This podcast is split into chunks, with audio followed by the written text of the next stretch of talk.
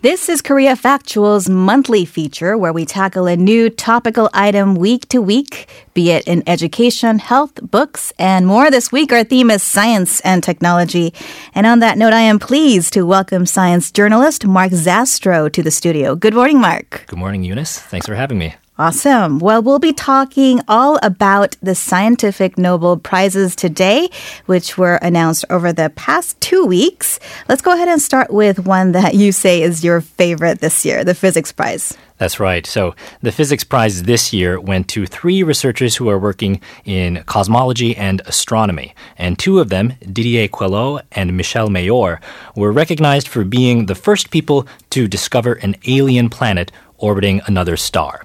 So these are called extrasolar planets, or exoplanets for short. And Queloz and Mayor, who are at the University of Geneva, they discovered the first one uh, in 1995. And now, of course, this has become a huge field in, in the couple of decades since. And we now know of thousands of exoplanets. And we estimate that there are probably hundreds of billions in our galaxy that are out there waiting to be discovered. Wow. So, how exactly did they discover these exoplanets?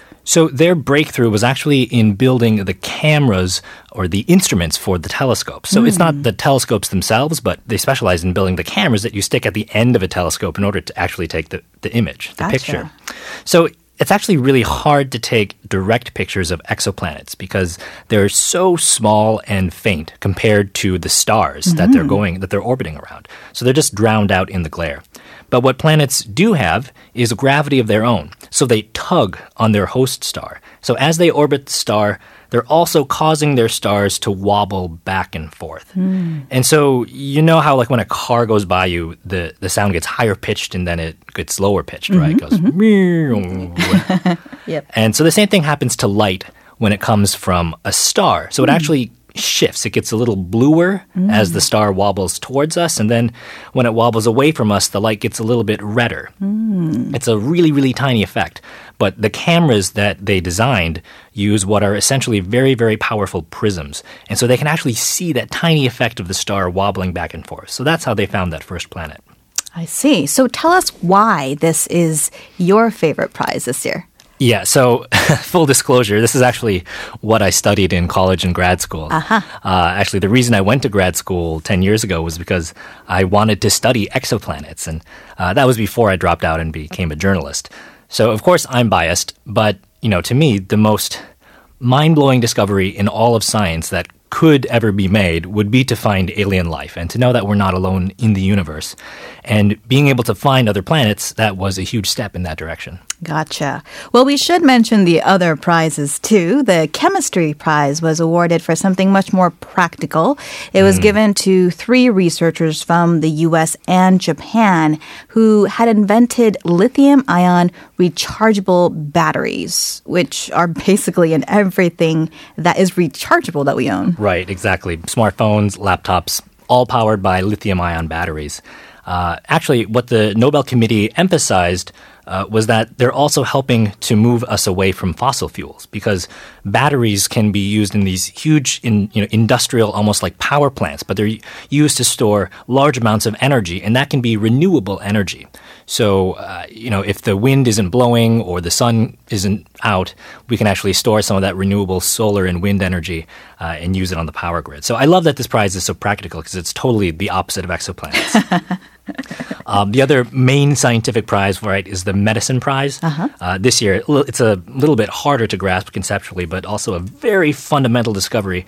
It went to three researchers in the US and the UK who described how cells in the human body react when they're starved of oxygen. And that's really important to understanding diseases like cancer and anemia. Mm, okay.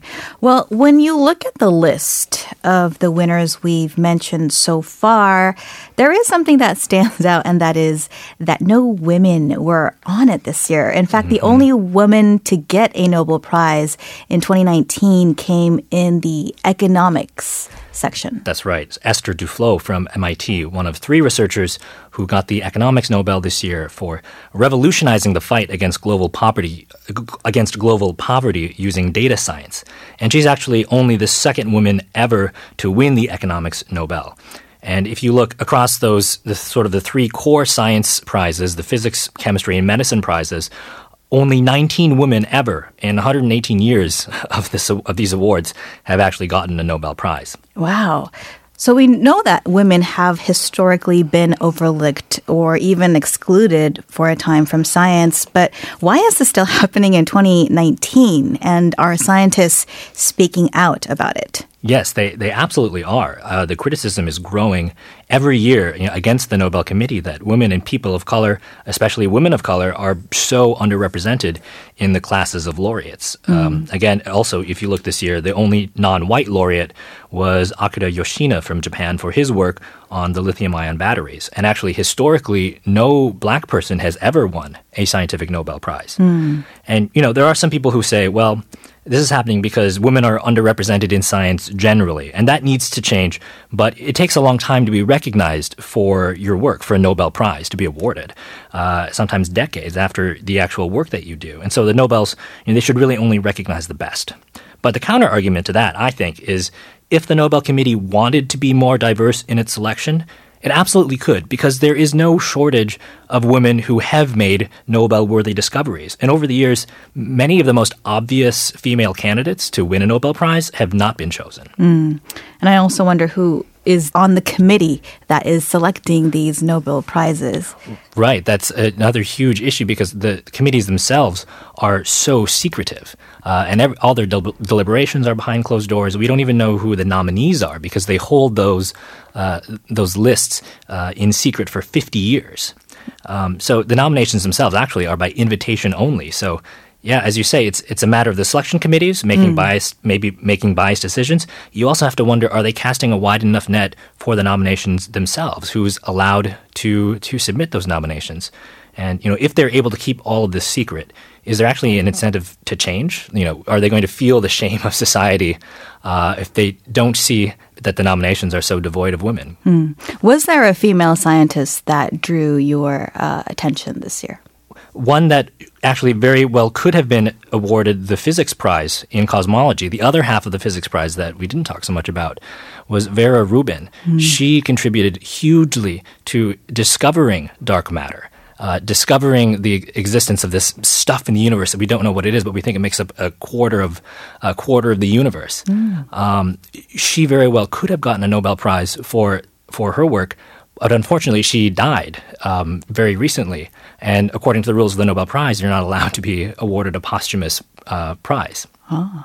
So a lot of astronomers actually, uh, a lot of cosmologists were actually somewhat upset that they waited to give this prize to this topic um, when they could have awarded it to Vera Rubin earlier. Mm, I see.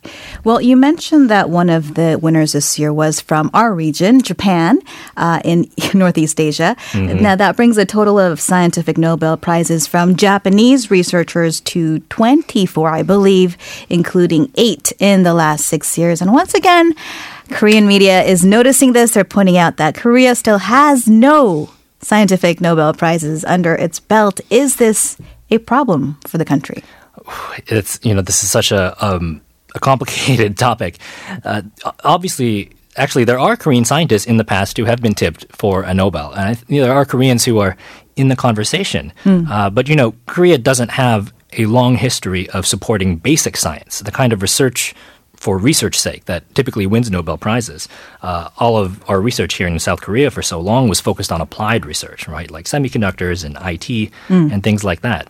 So Korea does have something called the Institute for Basic Science, or IBS, and it's an institute that is a lot of politicians like to call it Korea's Nobel Prize project because they hope it will win a Nobel Prize.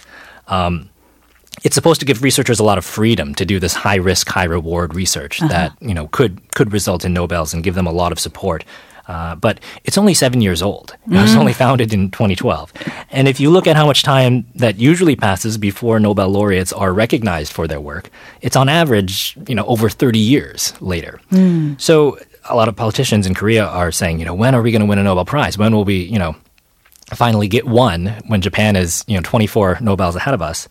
But even if the researchers here in Korea are doing Nobel worthy work, you can't expect them to get a Nobel for that, you know, for maybe another 20 years. Mm, all right. Well, it sounds like we'll have to keep looking and watching in the years to come. Uh, we'll keep we'll, we'll leave the conversation there. Thank you so much, Mark, for joining us on our inaugural science segment. Great to be here. Thanks so much. And that was Seoul-based science journalist Mark Zastrow joining us today. Coming up in the next hour, we'll have a special discussion on the death of a Korean actress.